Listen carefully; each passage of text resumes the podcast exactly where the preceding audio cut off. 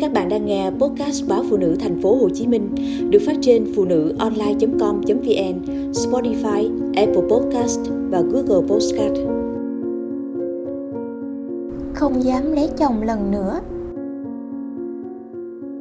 Chị bạn của tôi xinh đẹp, sắc sảo và đã ly hôn. Bao người nhòm ngó nhưng chị vẫn một mình.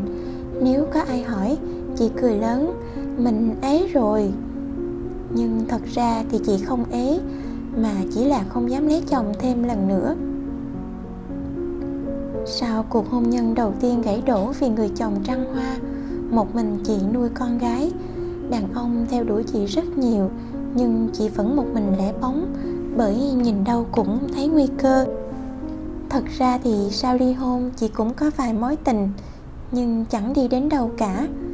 Mùa dịch, chị nói cũng thấy buồn giá mà có hai mình có lẽ sẽ bớt cô quạnh. Nhưng dù thế nào, chị cũng không dám yêu đại hay lấy đại. Lúc đầu chị bảo chị thích lấy trai tân, đơn giản vì không muốn cảnh con anh, con em, con chúng ta. Thế cho nên lấy người chưa từng có vợ, có con sẽ là an toàn nhất. Rồi chị hẹn hò với một anh chưa vợ bằng tuổi chị. Hai người rất đẹp đôi.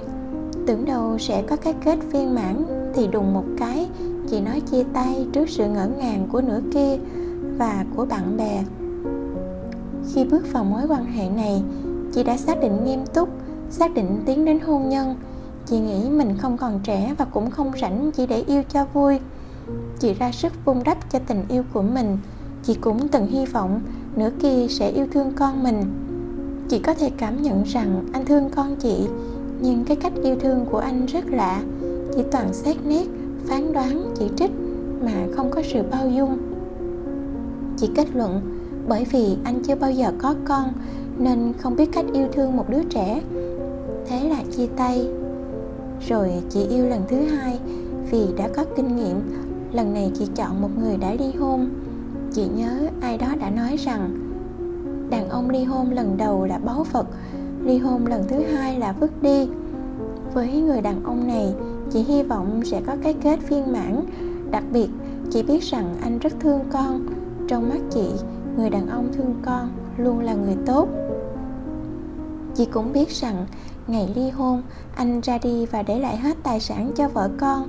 Vì như lời anh nói, mình đàn ông thế nào cũng được. Sự hy sinh đó của anh khiến chị động lòng. Chị yêu và tôn trọng anh cũng vì điều đó cứ nghĩ lần này chọn được người đàn ông tốt, sẽ có cái kết viên mãn. Vì thật sự chỉ muốn đi bước nữa. Khi nghĩ mai này con cái lớn lên, có cuộc sống riêng, chị sẽ lại một mình hiu quạnh. Lúc đó tuổi già sòng sọc kéo đến, sẽ cô đơn đến nhường nào. Vậy nhưng lần này vấn đề lại đến từ mối quan hệ với vợ cũ của anh. Bất cứ chuyện gì, vợ cũ cũng réo anh. Từ hư bóng đèn, hư ống nước hư cánh cửa cho đến những chuyện lớn hơn như ký giấy tờ hay sửa nhà.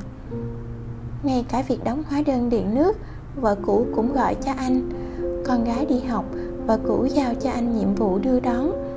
Vợ cũ thỉnh thoảng gọi yêu cầu anh đi chợ, nấu cơm cho con ăn vì tăng ca nên về trễ.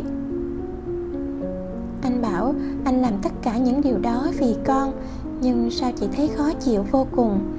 Biết rằng anh là người đàn ông thương con, nhưng như hiện tại thì có khác gì anh vẫn là chồng vợ với người ta. Nói ra thì ngại rằng anh nghĩ chị ích kỷ, hẹp hòi, không nói thì ôm mãi trong lòng ấm ức. Mùa dịch vừa rồi, anh săn sái chuẩn bị thực phẩm, thuốc men, đem về cho vợ cũ. Mỗi ngày anh đều gọi điện dặn dò. Chị nghĩ họ có con chung, tài sản vẫn còn đứng tên chung, đâu có khó gì chuyện một ngày họ tái hôn xem như chị tay không ôm nước. Vậy là lại chia tay. Sau hai lần yêu, hai lần xác định sẽ đi đến hôn nhân, chị bảo nếu lần này không gặp một người đàn ông quá vợ, thì có lẽ mãi mãi chị cũng sẽ không dám lấy chồng.